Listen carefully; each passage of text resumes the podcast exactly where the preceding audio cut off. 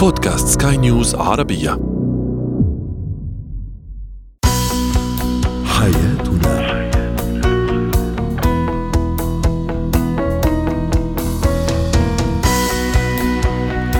أهلا بكم مستمعينا الكرام إلى حياتنا. برنامجكم اليومي الذي يعنى بشؤون الأسرة وباقي الشؤون الحياتية الأخرى والذي يمكنكم متابعته على بودكاست سكاي نيوز عربية. معي أنا طيبة حميد. اليوم نتحدث عن مشاكل المرحلة التي تسبق التحضير للزفاف وفي زينة الحياة الحديث عن التغذية الصحية للطفل وكيف نتعامل مع رفضه لبعض الأطعمة وأيضا نسلط الضوء على موضة هذا الصيف. هو وهي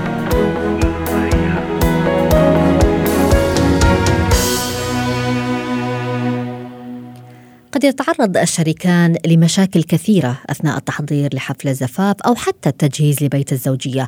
قد يكون هذا بسبب صعوبات مادية أو ضغوطات من قبل الأهل ما عدا طبعا التوتر الذي قد يلازم البعض من مجرد فكرة التحضيرات والمحاولات لأن يكون كل شيء تحت السيطرة. وبالتالي يوازي كل التوقعات.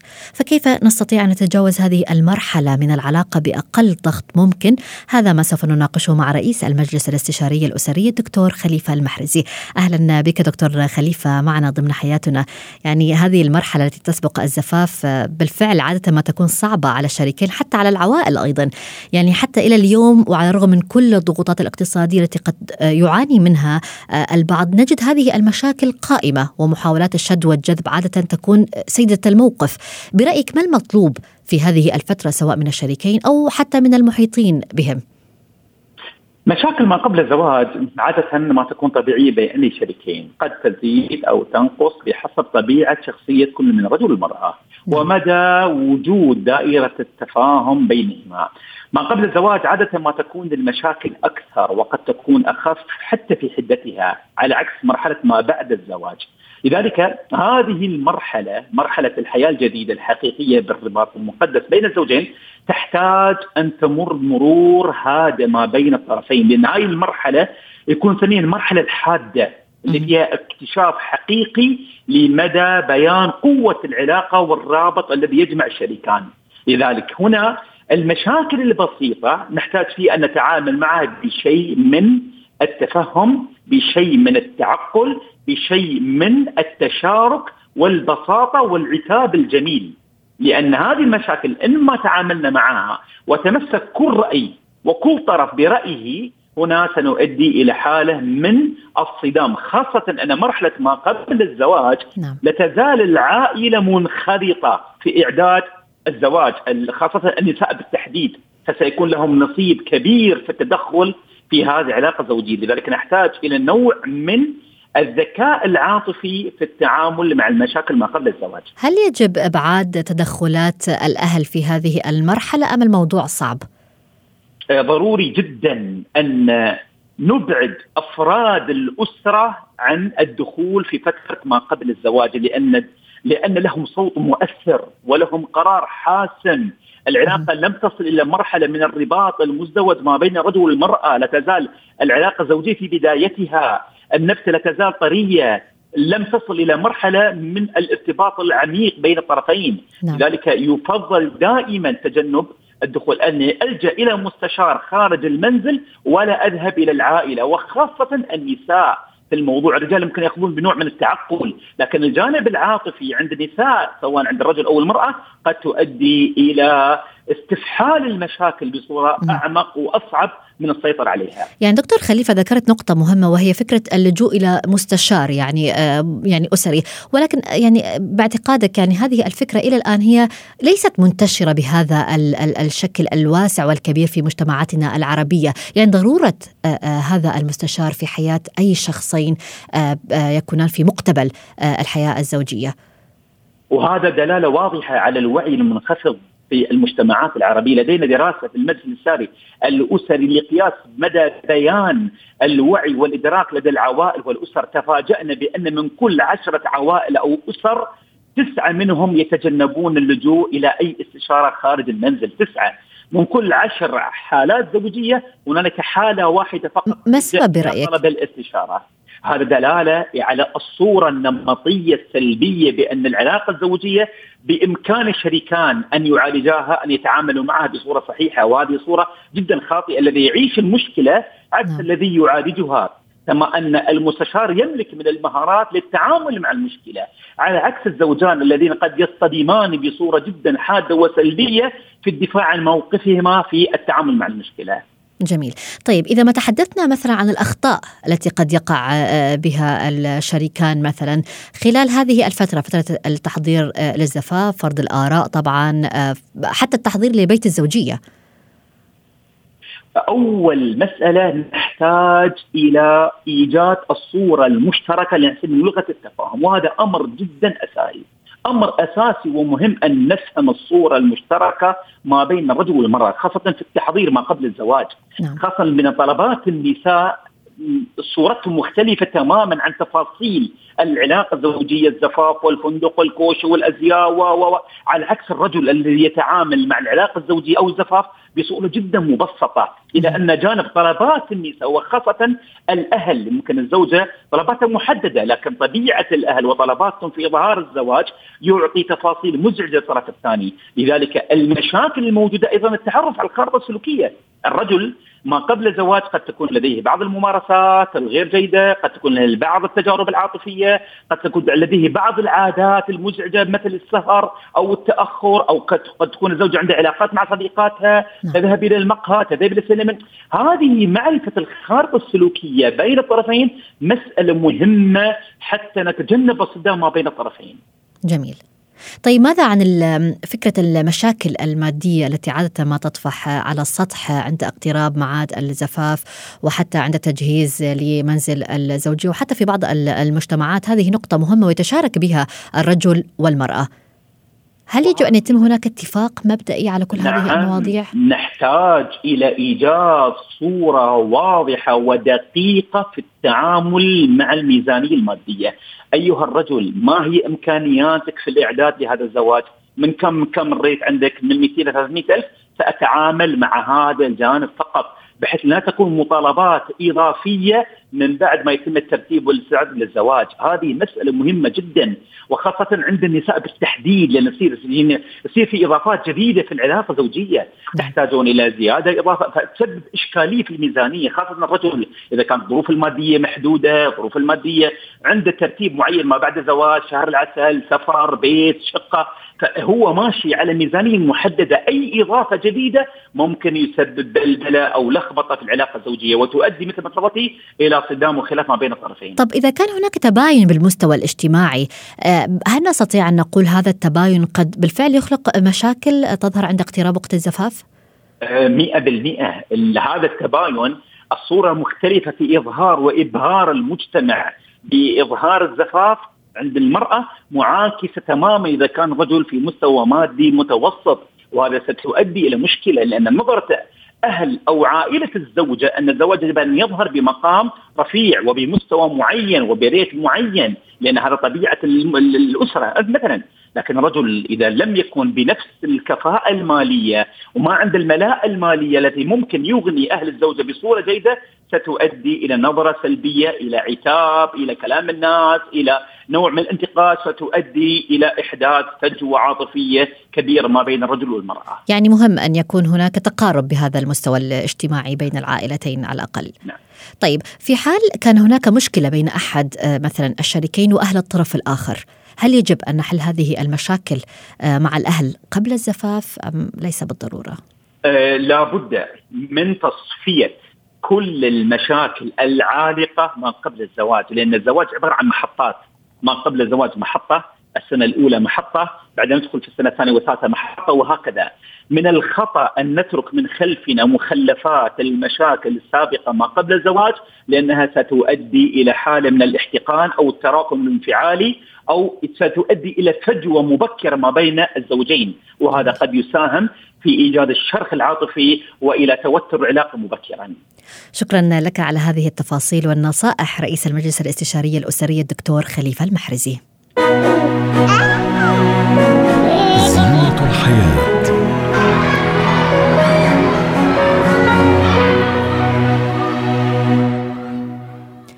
تعود الطفل على اكتساب عادات غذائية سليمة منذ الصغر ليس بالأمر السهل. وقد يحتاج إلى بعض الجهد من قبل الوالدين وهم أيضا بدورهم يستطيعون فعل ذلك من خلال الاهتمام بأنواع الأطعمة التي تقدم للطفل مع تنوع طبعا أساليب هذا التقديم. ولكن قد نجد بعض الأهل يعانون بالفعل مع الأطفال ويعانون من رفضهم لأطعمة معينة دون أخرى. فكيف يتم هذا الموضوع؟ وكيف نتعامل معه؟ هذا ما سوف نناقشه مع خبيرة التغذية يارا رضوان.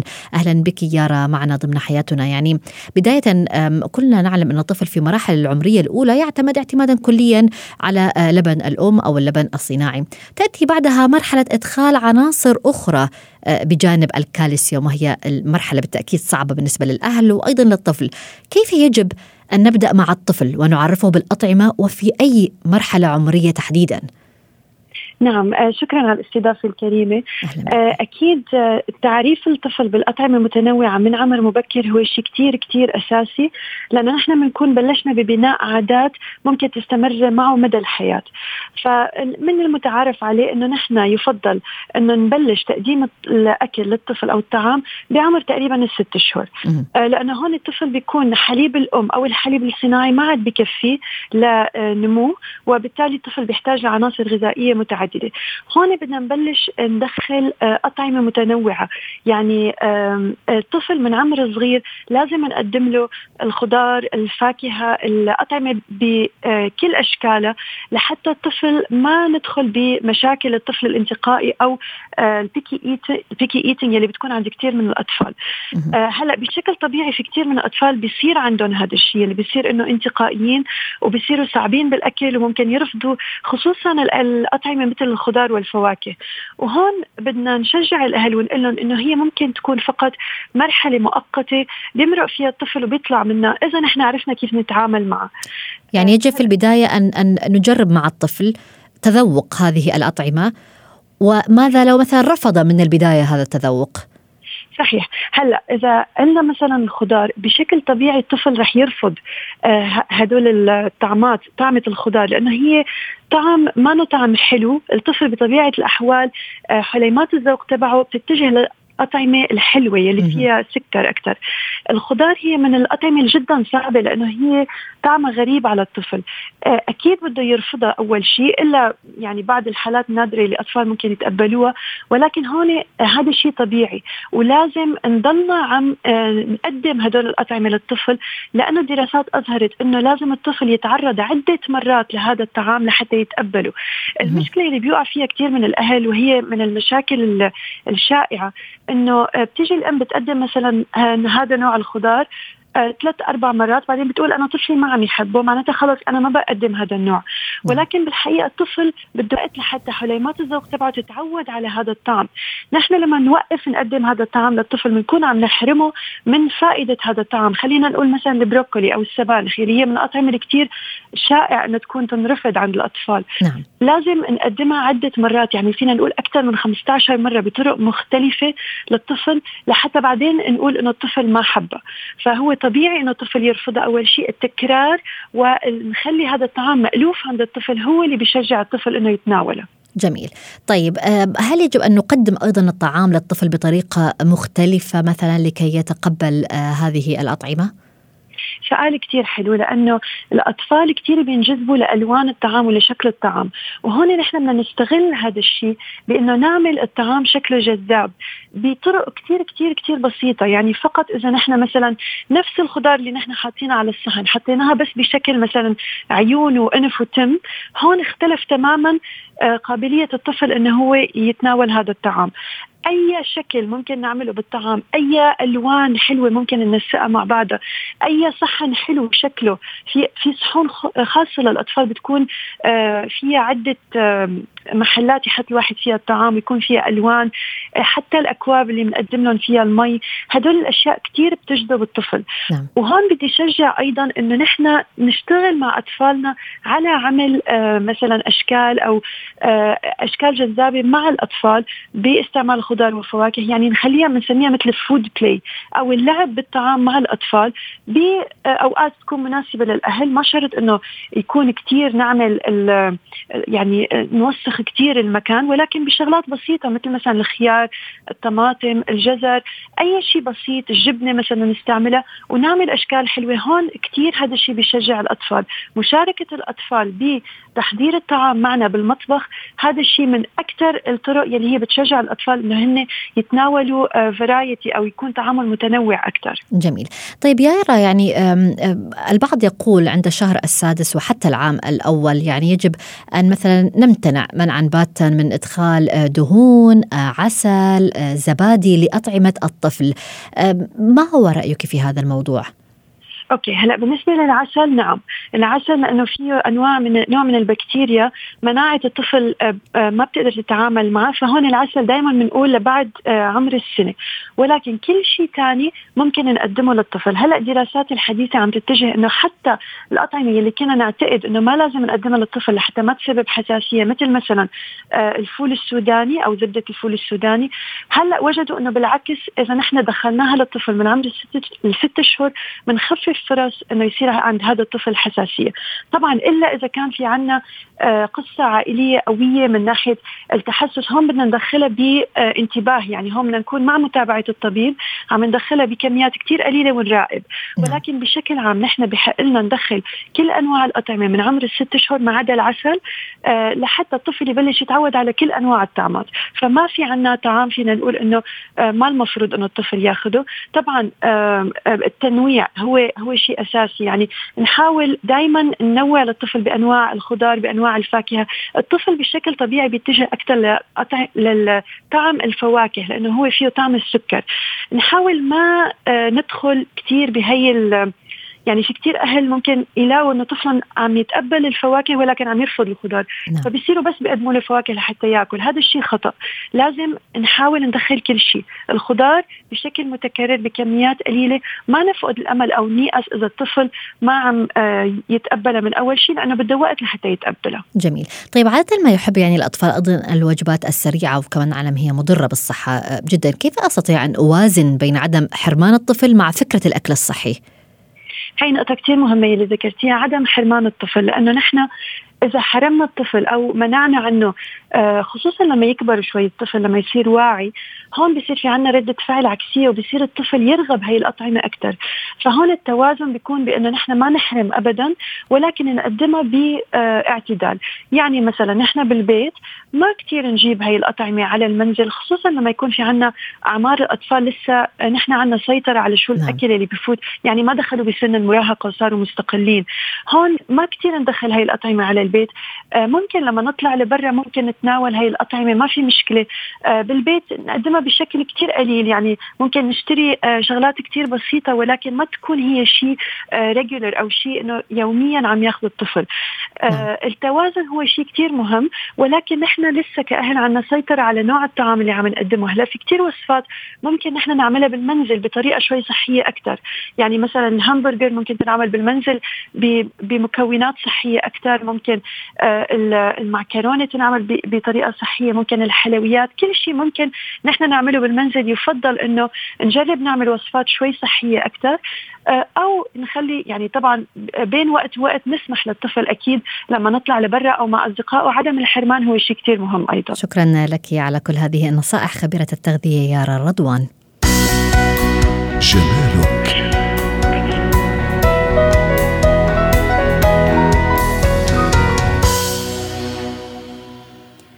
فصل الصيف هو من الفصول المبهجة والتي تحمل الكثير من الألوان المفرحة.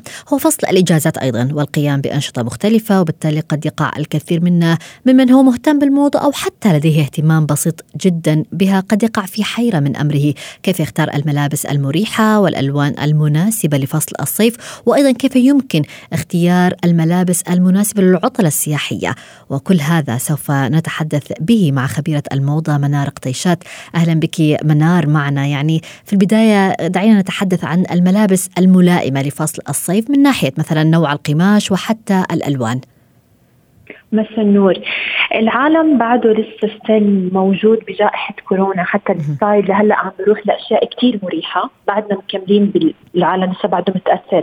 فهذا الإشي بيخلى كل شيء بالموضة وكل شيء كان بال fashion weeks. الأسابيع الماضية عم بتروح لشغلات مريحة بنفس الوقت ألوان كلها مبهجة. فرح نبلش. بممكن نقعد أول شيء نحكي عن ال oversize اللي هم بيجوا boyfriend jackets هم الشغلات السترات اللي بتيجي واسعة نوعا ما سواء كان بليزر أو سواء كان جاكيت أهم شيء لما نعتمد السترة الواسعة أو الفضفاضة بنعتبرها نهتم بنعمل توازن بال outfit تبعنا. يعني نعتمد جينز يكون fit لحتى ما يعطينا وزن أكثر من ما إحنا عليه. حلو. كمان ال crop tops ال crop tops كثير دارجين هذا الصيف بقوة سواء كانت السيدة محجبة تقدر تعتمدهم تحتيهم تلبس تحت ال crop top قميص أو بتقدر السيدة الغير محجبة تلبسها مع skirt تنورة أو تلبسها مع جينز حسب ما هي بتحب نعم جميل نعم ماذا عن الألوان آه، منار؟ الألوان الدارجة هاي السنة كثير في ألوان دارجه صراحة كلها ألوان مفرحه حتى طريقة دمج الألوان ال mix and match بال item عم بتكون كثير ألوان قوية. مثل أكثر لون دارج اللون الزهري الوردي اللي بيكون مثل الباربي. هذا كثير دارج plus عم بكون معمول منهم suit كامل. يعني مش فقط إنه سترة أو بنطلون لا هي بتكون بدلة نسائية كاملة بنفس اللون. plus الألوان الباستيل اللي بتكون ألوان كثير فاتحة. طريقة دمجها عم بتكون قوية هالسنة. فهذا الشيء كله بيخلي إنه الفكرة من هدف دمج هيك ألوان يعطي تفاؤل وفرح للعالم بهذه السنة إن شاء الله.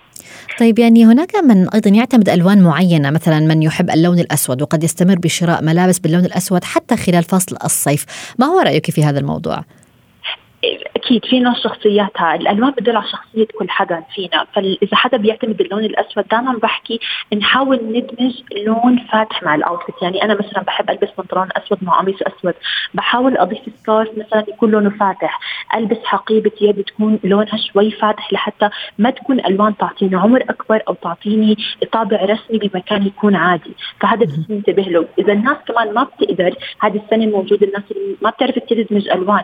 يعني في ناس ما بتعرف تلبس أخضر مع أحمر بطريقة تماما. صحيحة. بفضل إنه هيك عالم يعتمدوا القطعة نفسها تكون كلها ملونة وليس إنه كل قطعة على حده لحتى ما يدخلوا بدائره التعجيق بالألوان. طب هل لديك نصائح مثلا معينة وبسيطة لتنسيق الألوان؟ تنسيق الألوان دائما بدنا نطلع على القطعة. القطعة وكيف طريقة تنسيقها بالألوان. بمعنى يعني إذا بدي ألبس مثلا بنطلون جينز أعرف إنه أنا شو ما لبست معه من فوق ألوان بقدر ألبس قد ما بدي. بنطلون أسود نفس الشيء. إذا لبست من تحت skirt كلها كانت عدة ألوان أو كانت ملونة أحاول أختار لون واحد من عدة الألوان وألبس فيها ال top. نعم. بنفس الوقت ما أحاول ألبق ما أحاول إني أشوف كل لون دارج بال top أو بالتنورة اللي أنا لابسها وأكمل فيها الحذاء أو الشنطة هذا الشيء بيدخل بدائره التلبيق وبنسميه إحنا نوعا ما فشل بطريقة تنسيق ال items مع بعض هل يجب أن ننسق مثلا لون الحذاء مع لون الشنطة أم هذا أيضا. غير وارد؟ مو كثير هلأ بالوقت الراهن مو كثير صحيح. إنه إحنا ننسق. هلأ في قطع بتيجي مع بعض تركيبتها مثلا حقيبة يد مع حذاء بيجوا مع بعض سوا okay. بس لأ إني أنا امسك درجة مثلا معي لابسة dress لونه أصفر وعليه مثلا line أسود. أنسق إنه الشنطة لازم تكون عليها أسود مع أصفر وال heels نفس الشيء. لأ هذا غلط. بحاول ممكن ألبس معها مثلا لون nude ممكن البس لون شوي فاتح. بحاول إني أدرس بالألوان بطريقة تكون سليمة. بنفس الوقت تكون مرتاحة شخصيتي فيها لأنه إذا أنا ما كنت مرتاحة بال outfit رح يعكس علي direct نعم. يعني آه، منار في هذه الفترة آه، من فصل الصيف عادة آه، هي تكون معروفة يعني بالسفر والآن مع تخفيف إجراءات فيروس كورونا. هناك الكثير من يود أن يسافر خلال فصل الصيف. التحضير لملابس السفر هل تعطينا نصائح خاصة في فصل الصيف؟ ما هي الأشياء الضرورية التي يجب أن تكون معنا يعني؟ أكثر شيء مهم هو يكون عندنا فساتين فساتين الصيف بألوان متعددة. هذا الشيء يكون أساسي لأنه كمان نكون إحنا مرتاحين. plus إنه ما أكثر items كثير بمعنى ما أخلي يعني ما أجيب مثلا أكثر من فستان بنفس النقشة بعده ألوان مختلفة. إذا حبيت يكون بجيب مثلا فستان واحد اثنين بجيب جينز واحد معي على السفر ما بكثر كثير موديلات لأنه الفكرة من هناك الواحد يرتاح مش الفكرة يبدل items كثير وهذا الشيء يكون محضر من البيت أفضل ما أقعد أحضره أنا بالسفر. حتى طبيعة الشنات تكوني cross بعد ما تكون شنات كثير كبيرة ما يكون معنا heel يكون كله معنا slippers هاي الشغلات تكون بمحط أنظارنا بالاسفار والفساتين هي أكثر شيء للسيدات المحجبات وغير المحجبات قطعة أساسية للسفر. جميل. طيب آه، هناك من يقول مثلا الملابس الملائمة لفصل الصيف قد تكون مثلا الأقمشة المنقطة أو حتى المخططة. ما هو رأيك في هذا الموضوع؟ هذا بيرجع حسب القطعة. ممكن في قطعة تكون مخططة ما تكون طريقة تصميمها شكل لطيف. ممكن القطعة هذا بيرجع للقطعة بالذات وكيف أنا وزني. إذا أنا إذا لبست مثلا بنطلون مخطط طب ما هذا الشيء بيعطيني آه، زيادة بالإرداف تبعولي. فبضطر إني ألبس شيء مخطط بالطول. أو مثلا قطع النقطة انتبه إنه أنا مثلا كتافي مو عراض لأنه نعم. هذا الشيء بيخلي بين كتافي ملفتين أنظر بطريقه ملفتين أكثر سوري بطريقة مو صحيحة. فهذا الشيء بيرجع حسب أنا. يعني دائما بحكي إنه الموضه بنلحقها بالشيء اللي بيلبق لي. ما باخذ كل شيء دارج وبعتمده علي لأنه أكيد مش كل شيء بيلبق لي. طب باختصار منار يعني ماذا عن الإكسسوارات أو حتى اللمسات البسيطة التي يمكن أن نضيفها لكي يعني تكون الإطلالة أكثر أناقة؟ الاكسسوار راح يحسن الاشياء الضخمة الاشياء الهيوج أكثر نعم. يعني بنقدر ناخذ الاكسسوارات تاعتنا من ال style البوهيمي ال style الغزلي. هذا الشيء كثير دارج. الألوان. نعم. يكون عدة ألوان مختلفة. نعم. دائما أعمل توازن. إذا بلبس حلق كبير انتبه إنه ما البس سواره إذا بلبس خاتم شوي بالتأكيد. نفسي انتبه. فهذا حتى يعطي ما يطلع نظري عزقه بلس إذا كنت لابسة مثلا نعم. فستان ملون انتبه إنه الحلق يكون صغير ويكون لون واحد ما يكون عدة ألوان. شكرا على هذه النصائح والتفاصيل وعذرا لضيق الوقت. شكرا لك خبيرة الموضة منار قطيشات. نصل وإياكم مستمعينا الكرام لختام حياتنا كنت معكم أنا طيبة حميد إلى اللقاء